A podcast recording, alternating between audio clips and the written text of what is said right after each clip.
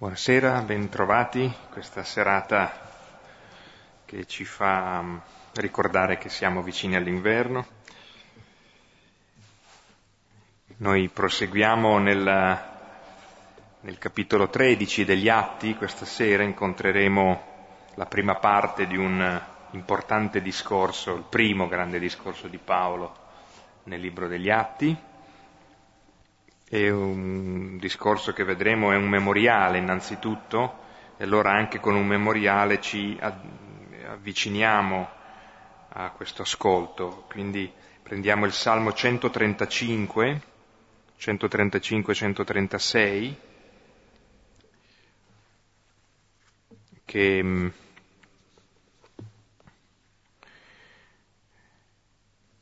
è una storia eh, in cui senza soluzione di continuità Israele loda Dio per, i miracoli di creazione e di redenzione, per i miracoli di eh, i prodigi come creatore, come liberatore. Nell'esperienza di Israele il secondo momento, secondo cronologicamente diciamo, cioè Dio come liberatore fonda il primo come creatore.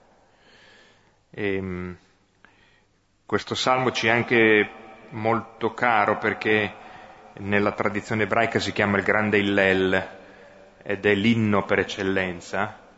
E si cantava alla, alla cena pasquale, conclude la cena pasquale, quindi quando l'Evangelista dice che è cantato l'inno uscirono eh, nella notte verso il luogo dove Gesù andava spesso a pregare, che è l'orto de, del Getsemani, eh, probabilmente questo è eh, l'inno.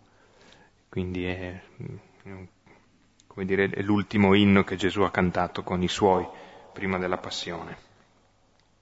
Possiamo pregarlo in questo modo, eh, siccome tutto quello che viene detto è, è riferito a, alla motivazione de, di una misericordia eterna, perché è eterna la sua misericordia, io, io leggo la prima parte e tutti insieme ehm, diciamo questa motivazione che magari a forza di ripeterla anche il cuore comincia a crederci.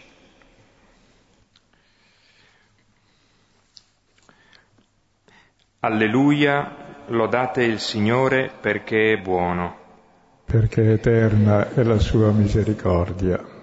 Lodate il Dio degli dei, perché eterna è la sua misericordia. Lodate il Signore dei Signori, perché eterna è la sua misericordia. Egli solo ha compiuto meraviglie, perché eterna è la sua misericordia. Ha creato i cieli con sapienza, perché eterna è la sua misericordia ha stabilito la terra sulle acque. Perché eterna è la sua misericordia. Ha fatto i grandi luminari. Perché eterna è la sua misericordia. Il sole per regolare il giorno. Perché eterna è la sua misericordia. La luna e le stelle per regolare la notte. Perché eterna è la sua misericordia. Percosse l'Egitto nei suoi primogeniti perché eterna è la sua misericordia. Da loro liberò Israele, perché eterna è la sua misericordia. Con mano potente e braccio teso, perché eterna è la sua misericordia. Divise il Mar Rosso in due parti, perché eterna è la sua misericordia. In mezzo fece passare Israele, perché eterna è la sua misericordia travolse il faraone e il suo esercito nel Mar Rosso. Perché eterna è la sua misericordia. Guidò il suo popolo nel deserto. Perché eterna è la sua misericordia. Percosse grandi sovrani. Perché eterna è la sua misericordia. Uccise re potenti. Perché eterna è la sua misericordia. Seon, re degli Amorrei perché eterna è la sua misericordia. Og, re di Basan, perché eterna è la sua misericordia. diede in eredità il, suo, il loro paese, perché eterna è la sua misericordia. In eredità a Israele suo servo, perché eterna è la sua misericordia. Nella nostra umiliazione si è ricordato di noi, perché eterna è la sua misericordia. Ci ha liberati dai nostri nemici, perché eterna è la sua misericordia. Egli dà il cibo ad ogni vivente, perché eterna è la sua misericordia. Lodate il Dio del cielo, perché eterna è la sua misericordia. Insieme, gloria, gloria al Padre, Padre al Figlio e allo Spirito, Spirito Santo, come era nel principio, ora, ora e sempre, nei, nei secoli dei, dei secoli. Amen. Nel brano precedente abbiamo lasciato Paolo e Barnaba a Pafo, nell'isola di Cipro, e con il mago Elimas cieco e il proconsole che credette alla parola. Ecco, il mago Elimas che brancola nelle tenebre fa la stessa esperienza di Paolo. Paolo voleva possedere Dio mediante la sua bontà, la sua bravura, la sua osservanza della legge, Elimas mediante le sue magie, comunque tutti e due volevano impadronirsi di Dio e chi fa così brancola nelle tenebre, perché Dio è amore e dono e il dono non può essere posseduto, è donato gratuitamente. E contemporaneamente c'è il proconsole che crede e adesso vediamo il discorso di Paolo che è il prototipo dei suoi discorsi che faceva. Ne vedremo tre durante il corso degli atti e questo è il terzo grande discorso che c'è. Il primo era di Pietro a Pentecoste, poi c'era quello di Stefano davanti al Sinedrio e ora c'è questo. E tutti e tre i discorsi eh, hanno come punto d'arrivo Gesù che è il compimento delle scritture, però date che sono diverse le situazioni il giorno di Pentecoste con quel che succedeva, o Pietro oppure Stefano davanti al Sinedrio, qui invece è Paolo davanti a una sinagoga, lontano da Israele, dove non hanno conosciuto Gesù, allora il discorso è diverso, anche se il contenuto è sostanzialmente uguale, come Gesù è il punto d'arrivo della promessa di Dio. E tra l'altro il tema della promessa è ciò che distingue Israele da tutte le religioni. Tutte le religioni danno norme e decreti e poi se tu fai quello va bene, sei salvo. Qui invece è la promessa di una salvezza che viene direttamente da Dio, che perciò non è legata neanche alla nostra fedeltà perché se fosse così non verrebbe mai, Vedremo anzi che si compie proprio nella nostra infedeltà, perché eterna è la sua misericordia. E la promessa si differenzia dalla magia perché non vuol possedere nulla, è un altro che ti promette una cosa. E chi promette e si compromette, compromette se stesso, deve mantenere la parola e quando Dio promette alla fine non solo compromette se stesso, ma promette se stesso, perché chiunque ti dà, ti fa un dono, vuol donare se stesso. E Dio alla fine non vuol fare altro che donare se stesso all'uomo. E questa è la sua promessa. E la promessa uno la ascolta perché è una cosa che gli interessa, cioè ce l'ha già dentro come desiderio, se uno mi promette di darmi un pugno, io non ci sto, perché non ho questo desiderio. Se invece la promessa di Dio, che è quella di darti se stesso, di darti la pienezza d'amore, di vita di felicità, ho questo sì che lo desidero. Quindi è una promessa per tutti. E che poi si vede se è vera o no nella storia, se veramente lui si dona.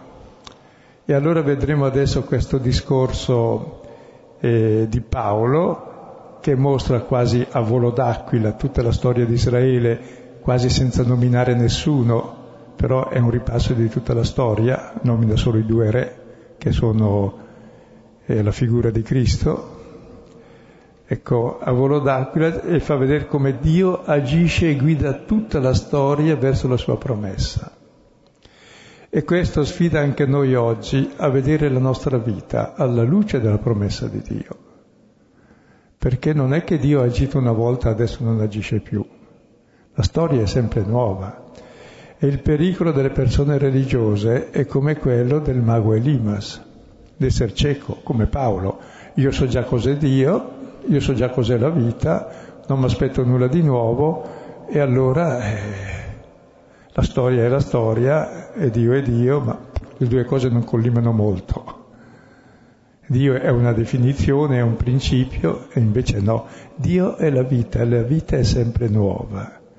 E chi crede di sapere tutto su di sé, sulla sua vita, sulla storia, sulla religione, è cieco, guida di altri ciechi. Perché Dio lo vedi all'opera costantemente nella storia anche dove pensiamo che meno sia presente. Come è stato presente anche la, nella nostra infedeltà, come è stato presente anche nel dolore di Giobbe, nella croce di Cristo, cifra di tutto il dolore dove Dio sembra assente, in realtà lì è la nostra assenza da Dio che ha provocato questo e Dio si mette lì al centro dell'assenza, dell'abbandono, per riconciliare a sé l'umanità intera e allora vedremo, adesso leggiamo questo testo che è sulla promessa che confluisce in Gesù. La volta prossima leggeremo la seconda parte che mostra come in Gesù poi si compie e lo fa con prove scritturistiche. E come questo ci costringe oggi a prendere posizione allora, perché finché la promessa di un futuro più o meno se è buono tutti ci stiamo. Quando diciamo che questa promessa non è solo nel futuro, ma è una realtà concreta che ti è offerta oggi in Gesù crocifisso, che vince la morte e vince il male dando se stesso, ecco, questo provoca un'altra reazione, cioè o accetti questo e allora entri in una nuova storia di morte e risurrezione, oppure resti ancora chiuso nella tua storia, che, è, che brancola nella cecità, come Paolo prima della conversione è come Elimas il mago, come tutta la nostra religiosità in fondo, fino a quando non si incontra. Ma Dio guida la storia in modo tale che lo possiamo incontrare, come vediamo. Allora leggiamo il testo, la prima parte solo. Siamo al capitolo 13, dal versetto 13 al 25. Ora, salpati da Pafo, quelli con Paolo vennero a Perge di Panfilia. Giovanni invece, separatosi da loro, tornò a Gerusalemme. Ora essi, avendo attraversato da Perge, giunsero ad Antiochia di Pisidia ed entrati nella sinagoga in giorno di sabato, si sedettero. Ora, dopo la lettura della legge e dei profeti, i capi della sinagoga inviarono da loro dicendo, Uomini, fratelli, se c'è in voi parola di esortazione per il popolo, parlate. Ora Paolo, alzatosi e fatto cenno con la mano, disse, Uomini israeliti e timorati di Dio, ascoltate. Il Dio di questo popolo di Israele elesse i nostri padri ed elevò il popolo durante la sua dimora in terra d'Egitto e con braccio innalzato li condusse fuori di essa. E per un tempo di quarant'anni li nutrì nel deserto. E avendo abbattuto sette nazioni nella terra di Canaan, diede in eredità la loro terra per circa 450 anni. E dopo queste cose diede dei giudici fino a Samuele il profeta.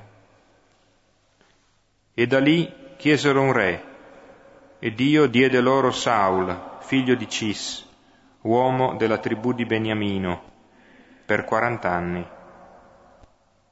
e avendolo cambiato, suscitò per loro come re David, figlio di Jesse, al quale rese testimonianza e disse, Trovai David, figlio di Jesse, uomo secondo il mio cuore, che farà tutte le mie volontà. Dalla discendenza di costui, secondo la promessa, Dio trasse a Israele un Salvatore, Gesù, e avendo prima Giovanni proclamato davanti al volto della sua venuta un battesimo di conversione per tutto il popolo di Israele. Ora, quando Giovanni compiva la corsa, diceva, Che supponete che io sia? Non sono io. Ma ecco viene dopo di me uno al quale io non sono degno di sciogliere il sandalo dei piedi. Ci fermiamo su questa prima parte del discorso di Paolo, poi seguirà appunto la descrizione del nocciolo della fede cristiana di Gesù con le prove della scrittura. E come vedete il tema fondamentale di questo testo è descrivere l'azione di Dio nella storia che la conduce fino a Gesù.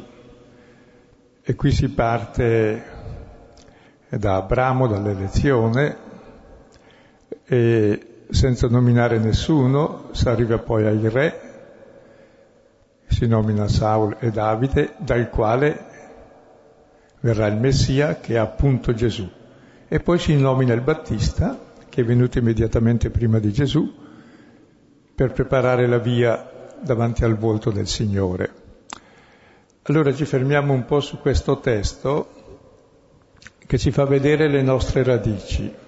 Cioè se noi non conosciamo questa promessa, non entriamo in questa promessa, noi non siamo cristiani. Cioè c'è una continuità tra Israele e la Chiesa, organica proprio. È la stessa linfa che corre, è la promessa di Dio. Dello stesso unico Dio che promette lo stesso unico Messia. E poi l'accoglienza varierà e crescerà. E se noi non siamo attaccati a questa storia è, è come un albero staccato dalle radici, non fa frutto. Cioè il cristianesimo diventa un'ideologia, non una storia, non una promessa che vedi che si realizza di mano in mano, anche nella tua vita come si è realizzato nella storia precedente, perché la memoria di ciò che è successo è per far vedere ciò che succede ancora adesso. E io direi ci fermeremo adesso mm, vedendo l'azione di Dio nella storia e cercando poi di applicarla anche a noi attraverso i verbi che escono, perché è proprio come una, una pagina di collage di ritratti di famiglia, questo brano, ma senza mettere i nomi, mettendo solo le azioni che Dio ha fatto con loro e attraverso di loro comprendiamo tutto e ci identifichiamo con loro perché abbiamo lo stesso sangue, eredi della stessa promessa. E la nostra dimenticanza di queste radici fa spesso del cristianesimo un'ideologia religiosa, di buonsenso religioso, o qualcosa che può servire come una religione di Stato per prendere il potere, o diventa qualunque cosa. Se invece è legata a questa promessa che si realizza in Cristo, rischia di essere una cosa cristiana anche. Allora vediamo il testo prima l'introduzione. Versetti 13 e 14. Ora, salpati da Pafo, quelli con Paolo vennero a Perge di Panfiglia. Giovanni invece, separatosi da loro, tornò a Gerusalemme. Ora essi, avendo attraversato, da Perge giunsero ad Antiochia di Pisidia e entrati nella sinagoga in giorno di sabato si sedettero. Ecco l'introduzione al testo. Saltano, salpano da Pafo e si dice quelli con Paolo, mentre prima c'era sempre nominato prima Barnaba e poi Paolo, quindi era Barnaba il protagonista, quello che dirigeva l'azione, ora vediamo che sono quelli con Paolo, anche Barnaba è tra quelli con Paolo. Ecco, a questo punto vorrei dire qualcosa su Barnaba perché è una delle figure più belle di tutto il Nuovo Testamento. E negli Atti degli Apostoli finora, dopo Pietro, è l'apostolo più interessante, quello di cui più si parla. E Barnaba vuol dire figlio dell'esortazione o della pacificazione o della profezia, Sappiamo che è di una famiglia sacerdotale residente a Cipro, è cugino di Giovanni di Marco, evangelista. Sappiamo che il capitolo ter- quarto degli Atti, versetti 36 seguenti, è l'unico nominato come modello esemplare della comunità esemplare che si descrive immediatamente prima. Questa comunità che viveva in perfetta armonia, ognuno e dava quel che aveva, riceveva di cui aveva bisogno. Cioè, era il sogno della, dell'umanità questa fraternità, in contrapposizione a Anania e Saffira. Poi vediamo che in 9.27 è lui che introduce Paolo a Gerusalemme, tra i cristiani che avevano paura, perché era un persecutore. Poi vediamo che è di tanta fiducia che gli apostoli mandano lui a Antiochia in 11.24 per vedere cosa sta succedendo lì, perché bisogna mettere in regola, eh, mandavano un vescovo d'ordine, secondo loro, mettere in regola perché chissà cosa succedeva, c'erano anche i pagani che mangiavano insieme agli ebrei e viceversa, è una cosa disdicevole. E lui, pieno di Spirito Santo e di fede, si rallegra per Antiochia e rappresenta lì gli apostoli e dice a Gerusalemme è tutto ok, così si fa.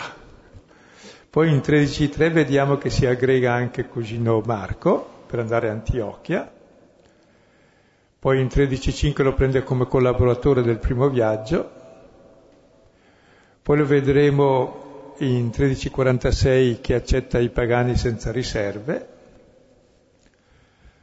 ecco il suo nome Barnaba, eh, Barnaba è il cognome, il nome Giuseppe, eh, Yosif vuol dire Dio aggiunga, cioè, è il prototipo di ogni cristiano che aspetta l'aggiunta di Dio. E Dio che è padre ci aggiunge i fratelli. Cioè, è il più bel modello di fraternità, è quello che sa prendere l'iniziativa per primo, è quello che sa aggregare gli altri a sé, è quello che sa rallegrarsi di ciò che fanno gli altri, è quello che sa farsi compagno degli altri.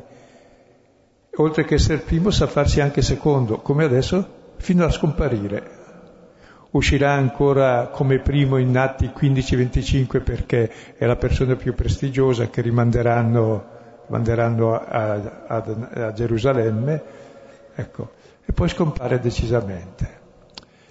E le caratteristiche di Giuseppe sono le caratteristiche dell'azione di Dio.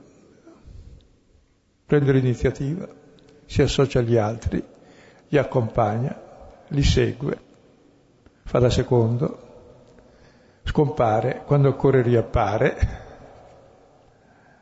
ritorna a far da primo e poi scompare definitivamente e ci lascia quella traccia che è direi il modello del cristiano esemplare, che un carattere sereno, pacifico, eh, tra l'altro era anche molto colto, di stirpe sacerdotale, anche molto ricco, ovviamente, perché se ha dato i beni lo nominano è perché erano tanti, se no perché pochi è facile darli via. E è una bellissima figura. E direi, mh, a differenza di Paolo e di Pietro, e che sa, lui è stato per sé, sì, cioè con Paolo eh, c'è stato e poi andrà via. E poi c'è quella storia così anche di Marco che se ne va, che fa impressione, dice addirittura si separa. Ci si chiede perché Marco si separi da quelli con Paolo, perché lui era andato col suo cugino Barnaba che era una garanzia di tranquillità. Paolo era un caratteraccio che te lo raccomando, era un po' come Marco Marco l'Evangelista, il quale probabilmente già aveva scritto, credo, penso anche il Vangelo, perché era stato un 12 anni con Pietro nel cenacolo, è lì a Gerusalemme, e quindi si era interessato, che se non, fa, se non l'ha fatto allora quando l'ha fatto, quando era in giro certamente no. E aveva anche lui un carattere piuttosto di far da primo più che da secondo Marco. Ed è anche bello che se ne vada, lasciando molto amareggiato Paolo, tra l'altro, forse perché aveva la coda di paglia, non lo so, o forse anche perché Dio si serve di queste differenze umane e, e lavora bene così, in modo tale che Marco va un po' con Pietro, un po' con Paolo, poi Paolo li farà richiamare ancora nella lettera, eh, seconda lettera a Timoteo, e questo stare un po' con Paolo, un po' con Pietro gli ha fatto capire meglio il Vangelo, è stato molto utile alla sua opera in fondo, di prendere lo spirito di Paolo e la memoria di Pietro perché se avessero preso lo spirito di Pietro forse eh, sarebbe stato pericoloso, perché si adattava alle circostanze molto, mentre Paolo era molto più lucido. Quindi anche questo dettaglio che da loro si separa, ecco, Luca non fa nessun commento, sappiamo poi invece che la cosa è stata dura, ma la vedremo quando verrà fuori di nuovo. Non fa nessun commento perché non c'è nessun commento da fare, sono cose che capitano, fanno parte della storia della salvezza anche queste.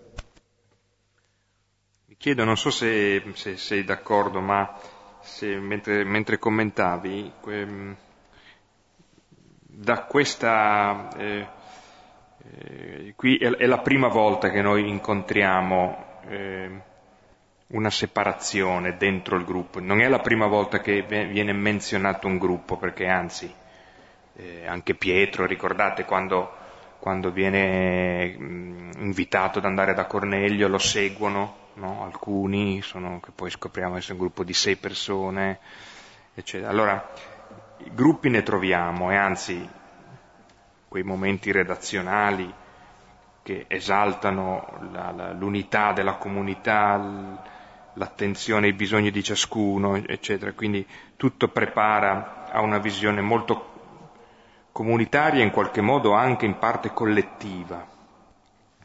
Qui c'è una separazione, ma mi, eh, questa separazione poi che, che assume, eh, assumerà, diciamo, non anticipiamo, anche qualche risvolto più, eh, più, drammatico, comunque se non drammatico almeno di una tensione che è espressa e non è assolutamente, mm, come dire, mm, eh, non è relegata in ombra per una specie di unanimismo così un po' irenistico, un po', un po idealizzato, cioè, c'erano tensioni, eh, Paolo lo vedremo, eh, litiga un po' con tutti, anche con se stesso, e, ehm, è diviso in se stesso.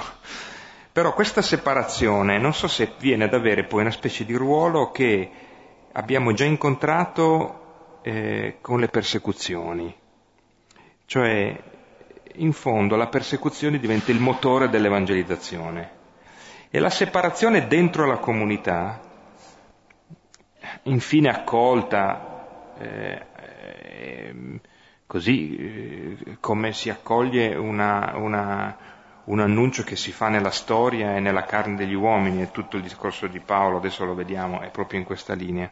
Forse si potrebbe dire no? che la separazione sta un po' per la parte interna come le persecuzioni stanno all'esterno. Boh. Eh, questa parola anacorizzo non per intero esce anche nel Vangelo di Marco, si ricorda al versetto eh, al capitolo terzo, dopo il versetto sesto, deve essere al settimo, che Gesù anacorizza e se ne va via, si ritira da quella zona perché avevano deciso di ammazzarlo e poi forma i dodici e quindi inizia la missione. Proprio da quello che può sembrare un fallimento, una separazione, un ritirarsi proprio. Eh. Ecco, invece c'è una missione, quindi penso che non a caso si usi lo stesso termine. E poi davvero Dio si serve de, di ciò che capita per guidare la storia, non delle pie intenzioni, anche delle cose storte. E allora essi, arrivati Elia a, da Pafo, arrivati a Perge, attraversano da Perge ad Antiochia, stavolta a piedi, nel punto più a nord, e anche lì entrano nella sinagoga di sabato, come sempre facevano, da buoni giudei, come faceva anche Gesù in Luca 4, si siede, ascolta la scrittura e poi se gli chiedono di parlare, parlano. Quindi non sono dei propagandisti che vanno lì a dire la loro dappertutto, interrompendo, rubando, no. Invitati, essendo ospiti, venendo da lontano, avranno pur qualche notizia. Ed è anche bello questo, sono chiamati uomini fratelli, dai giudei, no, questi che poi la parola fratelli già negli atti vuol dire la comunità cristiana, ma questa fraternità che c'è tra gli uni e gli altri è molto bello, e questa ospitalità. Se avete qualche parola di conforto, noi usiamo invece, c'è qualche pettegolezzo e qualche critica, e qualche, qualche parola di consolazione, parlate.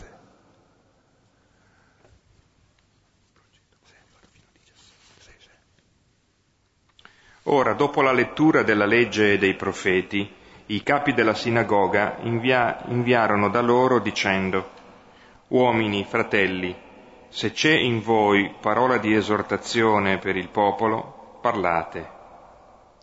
Ora Paolo, alzatosi e fatto cenno con la mano, disse, Uomini israeliti e timorati di Dio, ascoltate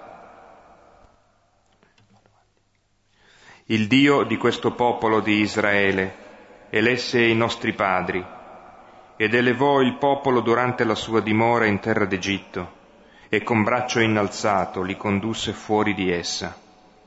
E per un tempo di quarant'anni li nutrì nel deserto, e avendo abbattuto sette nazioni nella terra di Canaan, diede in eredità la loro terra per circa 150 anni e dopo queste cose diede dei giudici fino a Samuele, il profeta.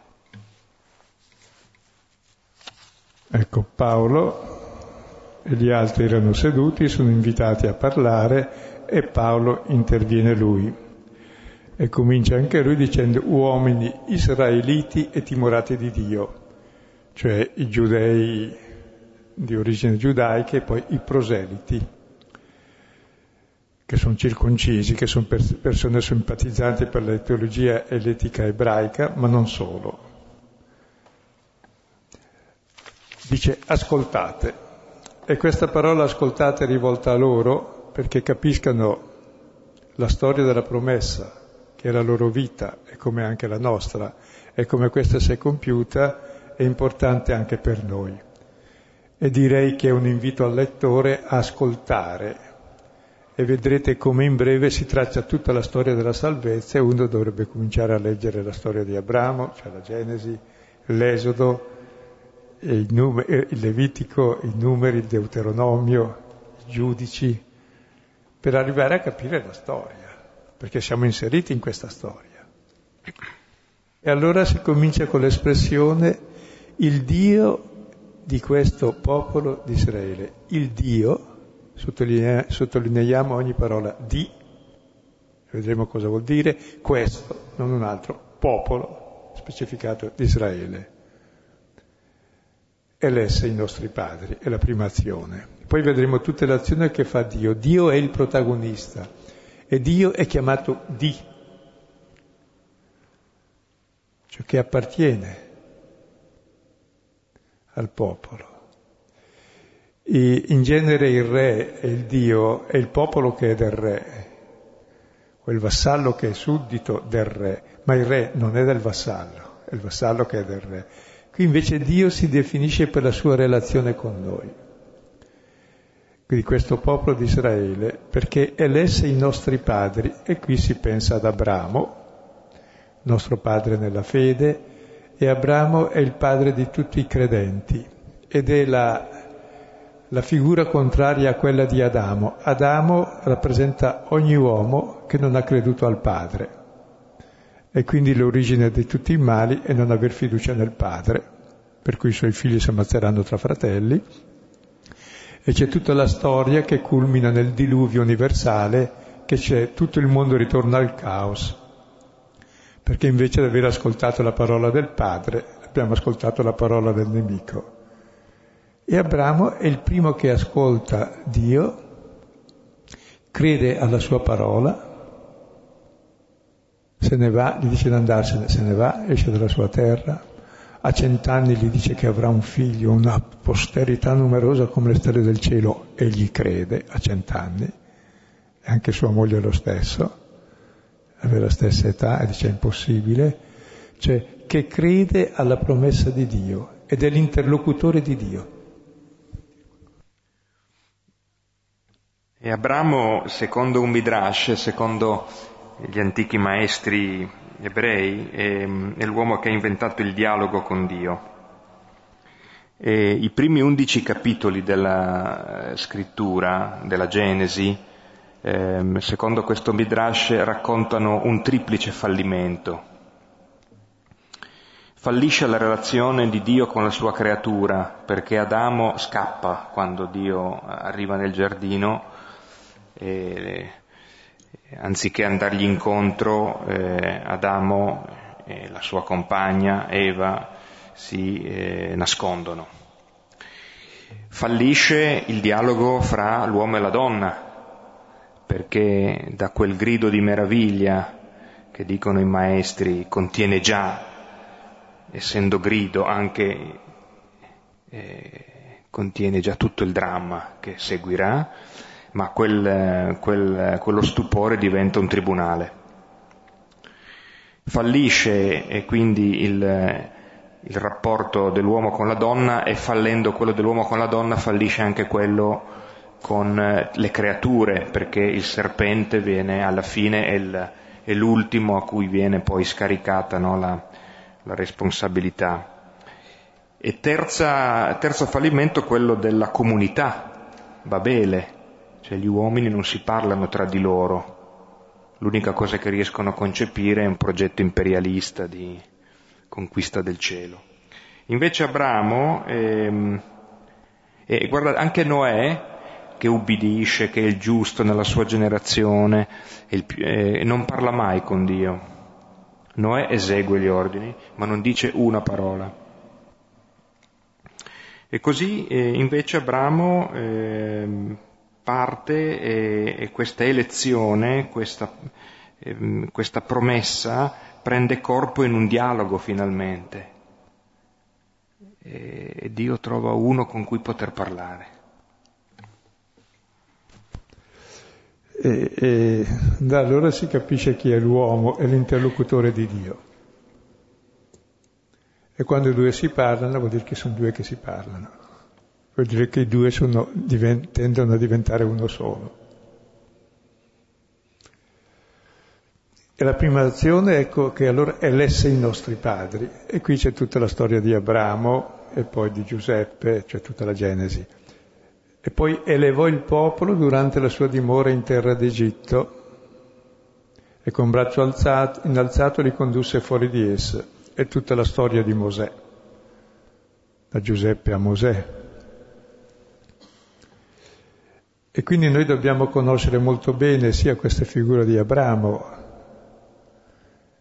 che davvero ha, diciamo, ipotecato in modo nuovo la religione, non più nel credere in un Dio impersonale che sta lontano così, ma di un Dio che parla e comunica e dialoga, promette, si compromette, discute, ride, ci si ride su di lui e lui dice ma come? Dio viene ad essere anche colui col quale si lotta, il nostro antagonista fondamentale nella nostra vita, come farà anche Giobbe, cioè se leggete anche i salmi. Cioè, è abbastanza unico questo mm, dialogo costante. Ehm, sottolineerei quello che dicevi prima dell'inizio del versetto 17, perché rischiamo di non cogliere la, la potenza di questa espressione, il Dio di questo popolo di Israele. O anche quando leggiamo i testi, non so, un brano che normalmente c'è familiare, ad esempio la vocazione di Mosè al, davanti al roveto ardente, il Dio che si presenta come sono il Dio di Abramo, il Dio di Isacco, il Dio di Giacobbe. Allora questo di, questa appartenenza che viene sottolineata sempre a dare un'identità di chi è quel Dio che sta parlando. Ecco, eh, questo è veramente decisivo, perché ehm, è quello che fonda anche la, la, non solo l'esperienza di Israele, ma anche la nostra cioè quella di un Dio personale, ehm, di un Dio che è scoperto non eh, dalla, da una contemplazione così oggettiva, tranquilla, e, di, di, qualche, così, un po' come i greci in questo, no? di qualche mente illuminata che, che si interroga sulla, sull'immensità della creazione. Per Israele tutto questo è molto dopo. Eh, prima è l'esperienza di questo Dio personale, coinvolto nella propria storia, così tanto da diventare liberatore. Questa è la prima e fondativa esperienza di Israele. Quando dice il nostro Dio, no? È chiaro, è chiaro che questa espressione contiene e nella storia anche recente l'abbiamo tristemente sperimentato, la, no? il pericolo di, di, un esclusivismo, per esempio, no? per cui il Dio mio non è il Dio tuo, e quindi è solo per me. Oppure, appunto, eh, va bene, poi richiamare il Gott mit uns eh, su, sui cinturoni dell'SS, il passo è breve, ma non è questo adesso l'argomento di stasera, ma eh, c'è, è, è, questa espressione, il Dio di questo popolo di Israele, è un'espressione che ha, una, ha delle conseguenze enormi su tutta l'esperienza di fede e su tutta la nostra esperienza di fede. Del Dio che si definisce dalla sua relazione con noi. E ci sono tutte le azioni, sono tutte imputate a Dio. Il Dio di questo popolo elesse, elevò, condusse con braccio alzato fuori dal, dall'Egitto, lo nutrì. In greco c'è una parola che vuol dire nutrire, forein, dar cibo, oppure altri codici mettono troppo forein, che vuol dire sopportare, sì, supportare e sopportare. Tutte e due le cose ha fatto. E qui c'è tutto l'esodo, il Levitico, i numeri, il Deuteronomio, e poi abbatte sette nazioni nella terra di Canaan e diede in eredità la terra. È lui che abbatte, è lui che dà la terra, cioè, è lui che dirige la storia. Ecco, c'è all'inizio una promessa, e hanno visto che questa promessa si è realizzata nella storia. E la fede è vedere ciò che è accaduto nella vita e saper leggere che lì è stato l'intervento di Dio.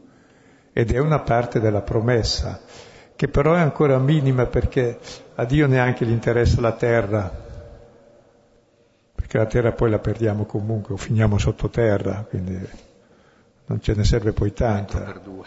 Sì, un metro per due tutti a meno che si bruci. E invece la vera terra, che è la condizione di vita, è la relazione con Lui. Questa è la terra. E la vera promessa di ciò che Lui promette è la promessa di se stesso. Tant'è vero che poi Gesù sarà Dio stesso. Sarà il Signore che si dona. Ed è Lui che dalla terra, si dice, per 450 anni da, da Abramo e fece queste cose e poi ci dà anche i giudici, che sono dei profeti e dei momenti che, o gente che in momenti particolari è carismatica e difendeva il popolo. Ma poi dopo gli chiedono un re, siamo già arrivati alla richiesta del re? Adesso leggiamo, perché si evidenzia adesso il re in modo particolare, sì.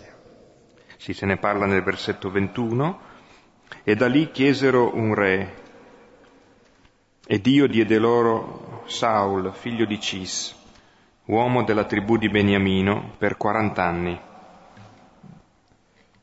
Se volete leggere qualche bel romanzo, qualche saga di famiglia molto bella, leggete il primo libro di Samuele, la storia di Saul, che è spettacolare, figlio di Cis, della tribù di Beniamino, che è la stessa tribù anche di Paolo che parla, e poi dice che Dio lo cambia, cambia re, perché quel re ha disobbedito alla parola del Signore. Gli aveva detto di sterminare le bestie che aveva tutto, lui ha pensato di sterminare quelle gracili e deboli, tenersi quelle buone che sono sempre migliori. Ecco, e, e allora cambia e suscita ancora per loro un re Davide, figlio di Jesse. Diciamo dunque la parte che riguarda David. E avendolo cambiato, suscitò per loro come re David, figlio di Jesse, al quale rese testimonianza e disse, Trovai David, figlio di Jesse, uomo secondo il mio cuore, che farà tutte le mie volontà. Dalla discendenza di costui, secondo la promessa, Dio trasse un Salvatore, Gesù. Ecco tutta la storia di Dio che provvede termina in questa parola Gesù. Cambia il re perché quel re non ascoltava la parola, non era come Abramo, ma per questo Dio non viene meno con la sua promessa, suscita per loro come re Davide, figlio di Jesse, della tribù di Giuda, del quale disse, veramente questo è un uomo secondo il mio cuore che farà tutte le mie volontà. E poi non è vero che ha fatto tutte le sue volontà, ma... Eh. E, ehm, a me sembra, non so se, mm, se, è una chiave che può essere forse sottolineata, cioè è chiaro che Paolo fa, dà una visione sintetica, no? dà grandi pennellate per, mm, per um, sottolineare i passaggi della storia, quindi di una iniziativa di Dio che si fa storia. E, um, credo che c'è, mm, mi pare anche adesso, anche sentendo i tuoi commenti, ehm, questa storia culmina sempre in passaggi di salvezza. No? E, la, la, l'uscita dall'Egitto, l'assistenza, il nutrimento, insomma la sopportazione per 40 anni, eh, poi la, la, menzione dei giudici che non, è, non, è, ecco, non immaginate, forse vale la pena di dire, il giudice non tanto nel senso del tribunale, cioè di colui che fa giustizia, eh, il giudice faceva anche questo lavoro di, di, di pronunciare come dire, giudizi all'interno della tribù dove, che, che, lo riconosceva come leader, però principalmente il libro dei giudici sono, è un libro che racconta di, eh, di leader che sono dei salvatori, dei liberatori. Normalmente Israele vive quando entra nella terra, diciamo, se vogliamo fare un cenno semplificando un po' la storia, eh, vive come una specie di confederazione di tribù, e, ognuno nella sua terra che viene assegnata e nel libro di Giosuè c'è tutta una parte di capitoli al centro dove si dice con grande meticolosità i confini dei territori di ogni tribù. Queste tribù che vivevano eh, il più delle volte, eh, la maggior parte di esse, al confine con i popoli vicini, spesso avevano eh, situazioni di oppressione, di difficoltà, eh, c'era una grande ehm, tensione. E allora i giudici erano quelli che intervenivano come liberatori, persone che eh, erano in grado di creare unità eh, nella tribù e tra le tribù e di mh, almeno per qualche breve momento, unificare tutte le tribù di Israele contro il nemico comune. Quindi sono, la menzione dei giudici è in vista della salvezza, no?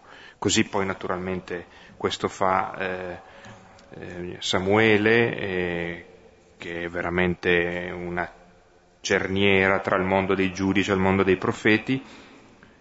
Eh, Saul in un primo momento è, è, è diventa poi re, ma è anche un leader che, che, si impone per le sue capacità militari, per esempio, di...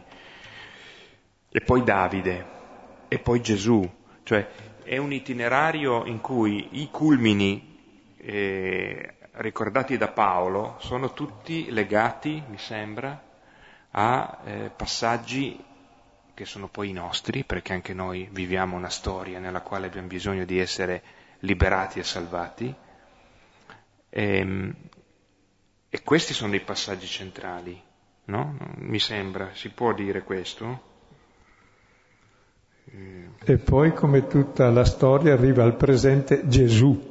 Ascoltate bene voi che ascoltate, L'ultimo dono di Dio è Gesù che vuol dire Dio salva. L'ultimo dono di Dio è Dio stesso. E la salvezza dell'uomo è accogliere Dio che viene, come le promesse dei profeti appunto. Infatti si citerà poi il Battista che è quello che arriva prima della venuta del Signore, quando Dio sarà lui il re di tutta la terra. E allora ci troviamo davanti a Gesù e il discorso su Gesù qui è solo introdotto ed è introdotto in modo direi anche non arbitrario perché nella promessa di Dio alla fine sfocerà da qualche parte questa promessa. La promessa di Dio è Dio stesso che promette che arriva, mo vengo. È tutto appunto la, i profeti, gli apocalittici, la venuta del Signore, che viene Lui finalmente a portare la giustizia, a far cieli nuovi e terra nuova Ecco, questo è Gesù. E del quale parleremo la volta prossima vedendo come lo presenta. Però prima di Gesù fa la sintesi di tutta la profezia di Israele attraverso il Battista. Perché i profeti sono quelli che appunto hanno educato il popolo a comprendere la promessa e a tenerla sempre aperta fino alla venuta del Signore che ha promesso di essere Lui il Signore, la nostra altra parte. Ascoltiamo questi ultimi due versetti di questa prima parte del discorso. Avendo prima Giovanni proclamato davanti al volto della sua venuta un battesimo di conversione per tutto il popolo di Israele. Ora, quando Giovanni compiva la corsa, diceva, che supponete che io sia? Non sono io, ma ecco, viene dopo di me uno al quale io non sono degno di sciogliere il sandalo dei piedi. Ecco, in questo Giovanni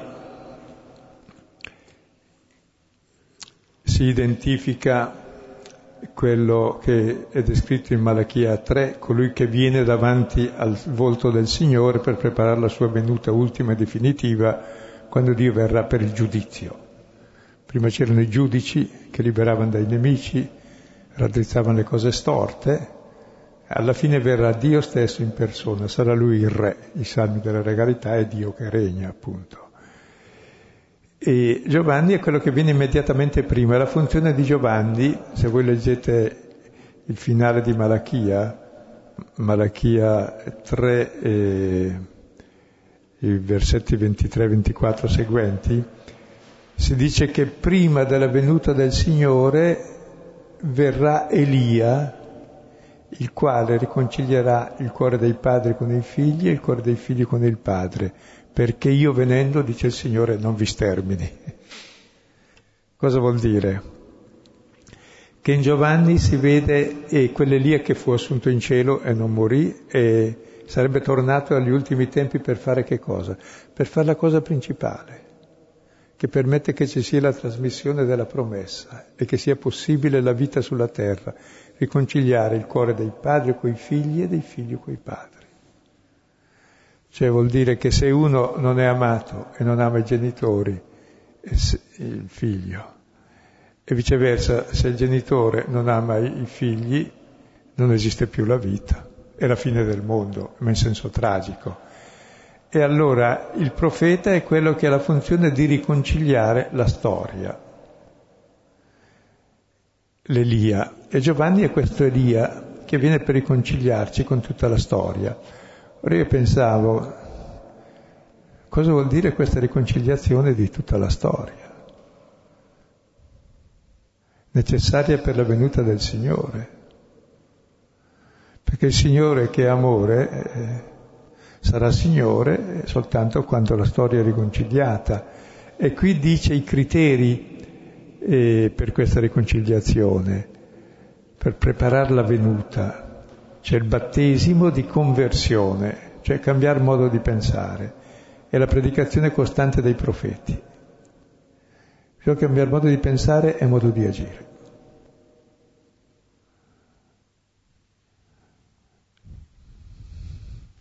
E immergersi in questa novità, altrimenti noi facciamo sempre come abbiamo sempre fatto, cioè non ci apriamo all'azione di Dio, lo escludiamo dalla nostra vita se non siamo disposti a cambiare. E il grande cambiamento viene col Signore, ma il Signore viene in modo tale che cambia niente. Solo se lo accogli cambi tu. Perché ci si aspetta che dirà il Battista, adesso lui viene con la scura alla radice, taglia gli alberi, brucia tutti i mali e premierà i buoni. E invece vediamo che Gesù va coi peccatori, taglia nessuno, sega nessuno, ha misericordia con tutti e finirà ucciso lui come bestemmiatore perché presenta quel Dio che è misericordia con tutti. E proprio sulla croce si rivelerà Dio, dove c'è la riconciliazione piena tra l'uomo e Dio, perché Gesù è Dio che ama talmente l'uomo da dar la vita per l'uomo, e Gesù è l'uomo che ama talmente Dio da fare come lui da dar la vita per i fratelli. E quindi è la perfetta comunione tra uomo e Dio, i due in una carne sola. E lì conosceremo chi è il Signore, per cui il Battista dice, e quando Giovanni compiva la sua corsa... Poi anche Paolo, il linguaggio che poi Paolo ha, no? Cioè, quando scrive Timoteo, ora sto per, per così è terminata la mia corsa, sto per sciogliere le vele, no? questa espressione del compimento è bello che la, che la, visione sintetica di Giovanni si compia eh, da una parte in un annuncio deludente, cioè non sono io, non sono, cioè, vi siete fatti delle illusioni su di me, cioè, quindi dall'altra parte invece la sua vita si compie in un altro, eh, che la sua identità è tutta in funzione di quello che arriva. È proprio per dire che tutta la profezia serviva per aprire l'uomo a trovare nell'altro la propria identità, cioè in Dio stesso che viene, nell'accogliere il Signore che viene, che viene con la potenza proprio di Dio, che è quella dell'amore, della misericordia, della piccolezza, dell'umiltà, perché l'amore è umile, come ospite, per essere accolto. E accogliendo Lui come ultimo degli uomini, accogliamo ogni uomo e Dio sarà presente in tutti. Quindi qui sarà poi il mistero di Gesù che vedremo nel brano prossimo. Adesso si potrebbero fare molte considerazioni un po' su questa storia. Innanzitutto che rapporto abbiamo noi con la nostra storia, col nostro passato e con Israele e con la promessa.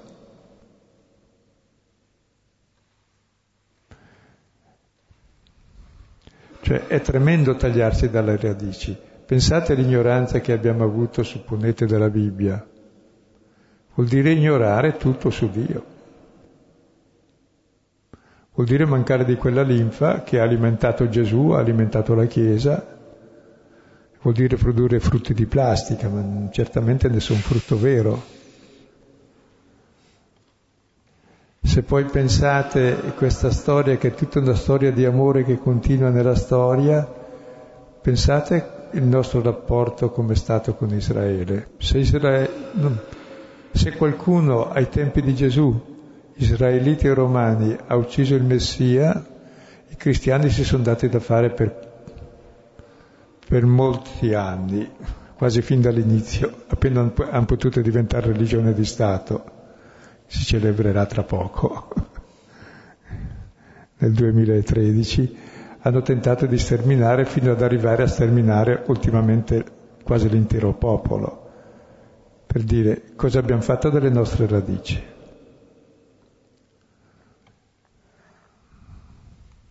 Cioè è tragico pensare questo. Sì, grazie a Dio, Dio c'è il difetto di essere paziente e misericordioso, però eh, bisogna essere anche seri, cioè o cambiamo modo di vivere, di pensare, ci riconciliamo, oppure davvero è, è tremendo. Uno dei piccoli esempi dello sterminio che abbiamo fatto è, è uno sterminio linguistico banale, che viene quasi spontaneamente di dire. Per esempio, si dice che quel salmo, il grande Hallel, si dice che gli ebrei lo pregavano per la conclusione di Pasqua, lo pregavano, era il passato, cioè lo pregano ancora. Vuol dire che linguisticamente li abbiamo già sterminati. Sì, sì, continuavano a pregarlo una volta, no, ancora adesso.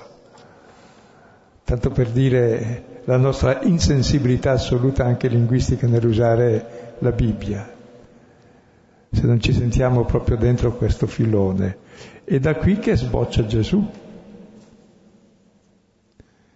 Ed è lui il promesso. E noi entriamo in questa promessa, che è la discendenza di Abramo, in cui saranno benedette tutte le genti, ma la promessa è quella ad Abramo. E noi entriamo mediante la fede di Abramo, in continuità con tutti quelli che sono stati prima di noi, anche se ci sono molti cristiani che si inventano la loro religione personale, le loro sette settine o le loro idee, ideuzze, eh, è lì che ci inseriamo. In questo grande fiume che è Dio stesso che agisce nella storia. E il bello di questo racconto è che Dio è il protagonista, adesso per noi sono cose che dico niente, ma qui si leggono eh, i duemila anni di storia avanti che ci sono prima di Gesù, proprio tutti come azione di Dio che si prende cura di me adesso. Che il punto d'arrivo di questa storia sono io, è la mia salvezza. Questo poi appunto abbiamo veramente una, un cammino da fare che ancora, eh, visto che stiamo anche ricordando i 50 anni del concilio, eh, il paragrafo quarto del, del documento Nostra Etate eh, rimane un punto fondamentale, no? in cui in quel documento e in quel breve capitolo eh, sostanzialmente la, la, la, la Chiesa eh, ricalibrava veramente le relazioni con Israele su presupposti completamente diversi. E, e quindi noi abbiamo da questo punto di vista una, una, appunto un, fondo, un profondo cambiamento che, che che forse significa un riaccogliere quel battesimo nella storia, no? che, che, è la storia di Israele che per grazia di Dio è diventata anche la nostra, ma loro sono e restano i primi. L'elezione è per loro, a rigore, a rigore, il popolo di Dio è Israele, non è la Chiesa a rigore. La Chiesa è quella tenda allargata nella visione dei profeti che accoglie tutte le genti perché la fede è diventato il requisito fondamentale nella, nella grazie a Gesù, grazie alla, al mistero che si compie in Gesù di Nazareth. E dopo verrà espressa nel finale anche del discorso, attraverso Gesù, come l'accesso alla salvezza ormai non è più neanche la legge, lo dirà chiaramente, ma è la fede, quella che ha avuto Abramo e quella che hanno avuto i profeti, tra l'altro, e quella che sono chiamati ad avere gli ascoltatori di Paolo e quella che siamo chiamati ad avere anche noi cioè la stessa fede di Abramo per ereditare la promessa. E la promessa è Dio stesso che si promette.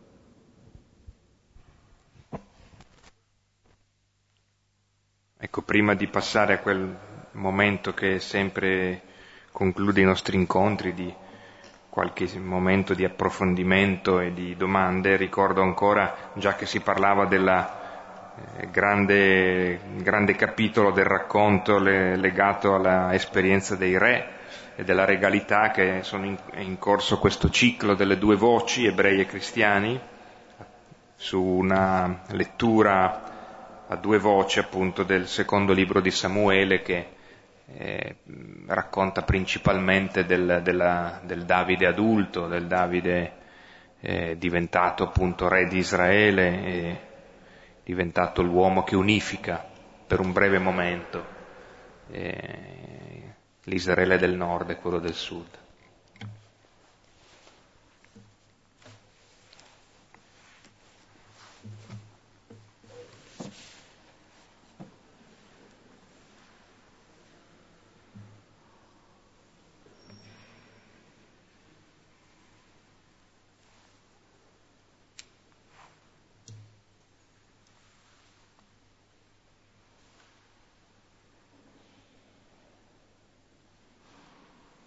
Io non appena parlato di promessa in apertura ho pensato subito a un desiderio, dico sarà un desiderio buono verso cui, un'attenzione verso cui tendere, no?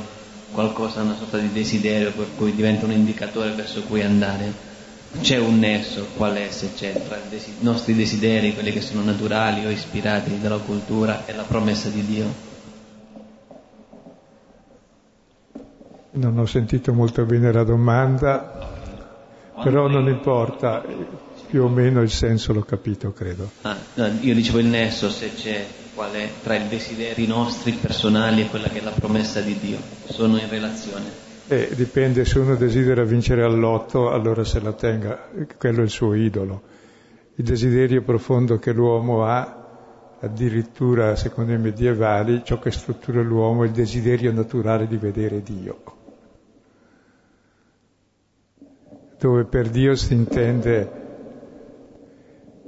è quella parola che definisce quell'assoluto di amore, di felicità, di gioia, di quello che è il patrimonio genetico di ogni uomo, per cui diventa uomo, se no diventa bestia. E questo lo chiamiamo Dio, perché Dio è amore, e l'amore è dono, cioè, di ciò che fa bella la vita, ma non nel senso stupido, eh, dei vari oggettini che la...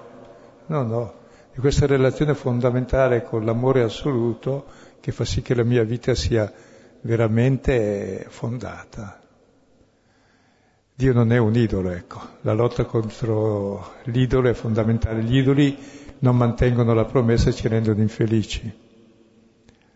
E Dio invece è quell'assoluto che ci apre all'infinito nell'amore e nell'accettazione e questo fa sì che sia vita eterna. Quindi non si identifica con nessun oggetto. Infatti il desiderio per sé non ha oggetto, ce li inventiamo gli oggetti vedendo gli altri. Se uno è felice perché zio Paperone c'ha i soldi, dice ma anch'io se ce li ho sono felice, poi si accorge di no. Ecco, Dio invece non è nessun oggetto, come anche la persona non è nessun oggetto entra nell'ambito eh, dei valori assoluti, cioè della relazione, del rispetto, del dono, della comprensione.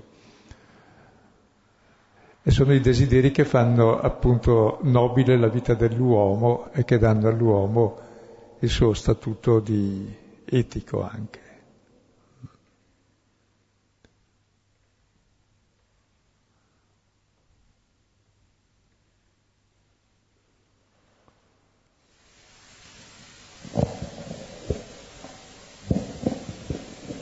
Leggendo gli atti degli apostoli sono reso conto quali, delle, di cosa sono le modalità e le occasioni di evangelizzazione per un cristiano. Vi spiego meglio. Tutte le volte che gli apostoli sono stati interpellati, diciamo, sono stati o invitati o costretti dalle circostanze. Pietro, Stefano, Paolo invitato, Cornelio, l'Etiope, cioè il cristiano deve parlare di Gesù Cristo quando invitato, interpellato, non in maniera programmatica, oggi introduco in maniera diretta o indiretta il discorso. Sto, sto capendo che tutti questi annunci non sono mai, cioè, eh, si, si, si, impongono agli stessi apostoli, eh, agli annunciatori. E tant'è vero che la fede non si trasmette attraverso l'ora di religione pagata dallo Stato o altre cose, si trasmette nella vita quotidiana dai genitori o dagli incontri che proprio perché Dio è già all'azione e l'altro te lo fa notare. E te lo spiega un po' e te lo racconta. E la stessa parola poi dopo suscita in te questi desideri e te lo fa conoscere meglio, ma anche questo viene sempre dall'occasione proprio. Sì, che anche si creano, chiaro, vanno in giro per questo, però con discrezione, lo vedremo magari più avanti perché il tema verrà ripreso. Mm. Perché è un tema fondamentale questo, sì.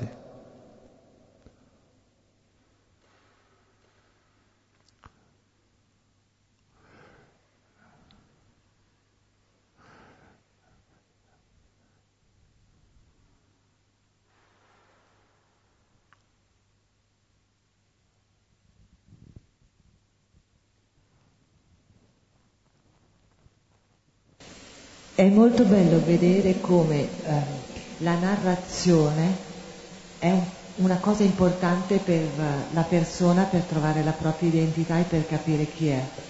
Eh, anche questi giudei in fondo sapevano la storia dei loro profeti, dei loro padri, eppure stanno ad ascoltare qualcuno che gliela rinarra e poi ci sarà l'annuncio di Gesù che è venuto ma eh, è bello vedere che una comunità ha bisogno di narrazione per fare memoria, per ricordare, per crearsi un'identità. Probabilmente noi abbiamo un po' perso questa capacità di narrare, capacità di ascoltare una narrazione siamo convinti che la sappiamo già. Mentre invece eh, è bello immaginare che questi tutti insieme comunque ascoltano questa narrazione, un po' come quando il bambino chiede da dove sono venuto e la mamma e il papà raccontano le sue radici da quando è nato e in questo modo lui capisce che cosa ci sta a fare al mondo e perché è qui. Eh, forse anche la nostra comunità dovrebbero imparare a eh, rinarrare, essere capaci di rinarrare continuamente e riascoltare continuamente questa narrazione. È molto importante quanto dici perché appunto come la narrazione di famiglia, chi sono io? Adesso comincia a parlare del, no, del papà, eh, prima che si cerca, la mamma, va bene, si conosce in genere, il papà, i nonni, i bisnonni, in realtà sono io quello lì, cioè voglio dire che la narrazione non è di qualcosa di passato, ma è proprio presente in me che vengo da lì, se no non ci sono io. E difatti tutta la narrazione dà spessore è la terza dimensione, o addirittura la quarta, del mio presente, per cui mi aiuta a leggerlo in modo nuovo. Perché se vedo, per esempio, adesso lì c'è Paolo che parla di Gesù, se vedo tutta quella storia, che pure lui mi dice confluisce in Gesù, e poi me lo testimonia, me lo fa vedere, dice, ah, allora anche adesso Dio sta agendo come ha agito allora, e poi si vede che è lo stesso perché poi la novità di Gesù lo spiegherà ancora con la narrazione antica, cioè che risponde alla promessa.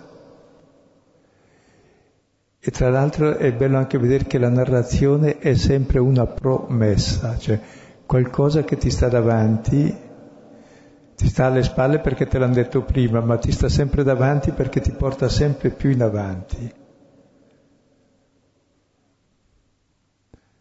Come il desiderio, è chiaro che c'è, però eh, non è mai un desiderio che si chiude, ecco. Cioè la promessa crea una storia che di mano in mano si realizza in modo sempre più pieno e non cessa mai perché poi dopo di me finirà nel successivo, nel successivo, fino a quando Dio sarà tutto in tutti e poi cosa sarà non sappiamo bene, ma sarà una meraviglia di sicuro continuerà senza fine di gloria in gloria, ecco. E dove si taglia la storia, si tagliano le radici, c'è, non c'è né presente né passato né futuro.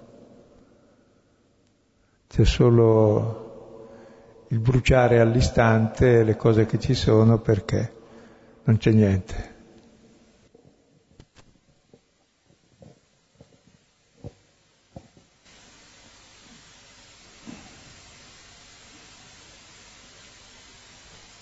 Vorrei aggiungere due parole a questo racconto che ha fatto prima Padre Guido relativamente agli incontri che si svolgono qui il mercoledì.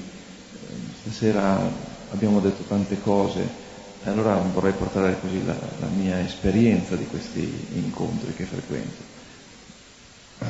Questi incontri sono speciali, eh, hanno avuto come eh, iniziatore il, il Cardinal Martini, e Rabbino Laras.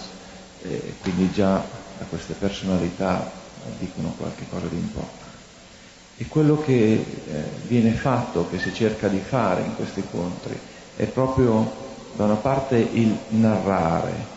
Eh, ci sono due narrazioni dello stesso evento, la narrazione vista con gli occhi di chi eh, appartiene al popolo della promessa, al popolo ebraico, e la narrazione invece della Chiesa, della Chiesa che non è soltanto la Chiesa cattolica perché partecipano anche eh, altre fedi che si riconoscono all'interno del cristianesimo. E dall'altra eh, c'è proprio forte, eh, è un evento importante, eh, è una delle vette oggi mondiali nel, dialogo ebraico-cristiano Milano e questo è un evento davvero centrale. E quello di leggersi, eh, di leggersi per noi all'interno di quello che è la fede eh, ebraica e anche certamente per gli ebrei di leggersi all'interno. Ecco la narrazione, l'importanza di, della narrazione, quindi davvero è un, è un fatto speciale eh, che vorrei invitare tutti a condividere.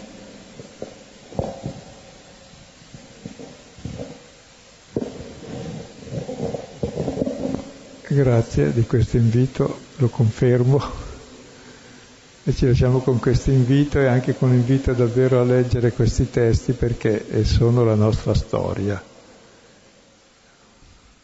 ed è la storia di ogni uomo che si apre al futuro leggendo all'indietro quel che c'è stato e come Dio ha sempre agito.